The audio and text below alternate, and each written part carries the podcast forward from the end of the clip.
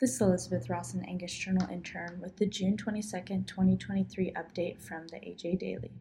Today's update contains tips for managing cattle in summer heat, comments from the American Farm Bureau Federation president about labor challenges in agriculture, a statement from the president of the National Farmers Union regarding EPA blending volumes for renewable fuels, and comments from Cattlemen's Beef Board about demand versus consumption in the protein market.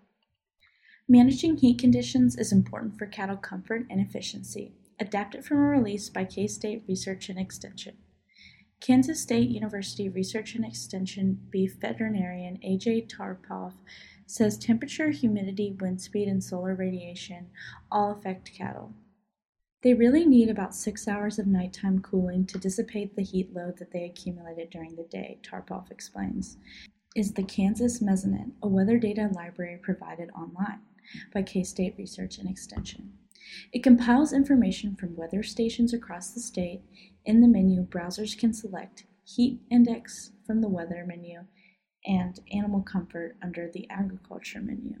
To read more, select the Health and Nutrition tab at angusbeefbulletin.com slash extra. Farmers need answers to labor challenges. Adapted from a release by the American Farm Bureau Federation. American Farm Bureau Federation President Zippy Duvall commented on a June 21st on the House Agriculture Committee formation of a bipartisan agriculture labor working group to address pressing issues facing farmers.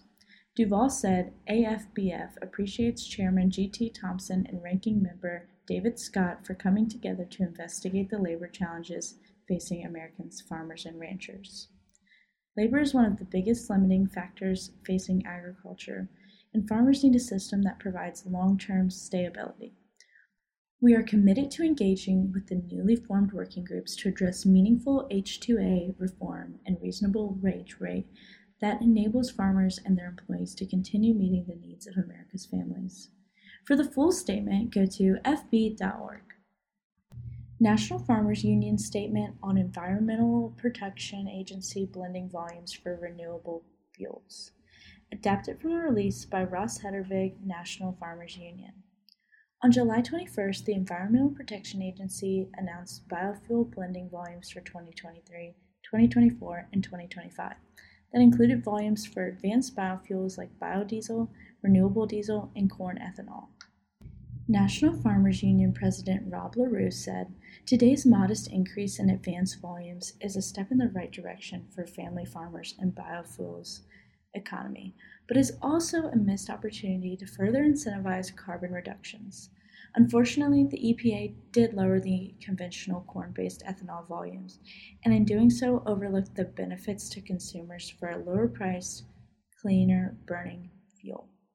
National Farmers Union continues to be a strong supporter of high level blends of ethanol, which can contribute to a green energy transportation and provide economic opportunities to rural communities.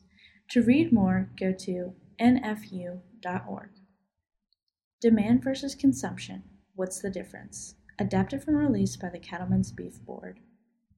Today's consumers have a vast array of choices in an extremely competitive protein market.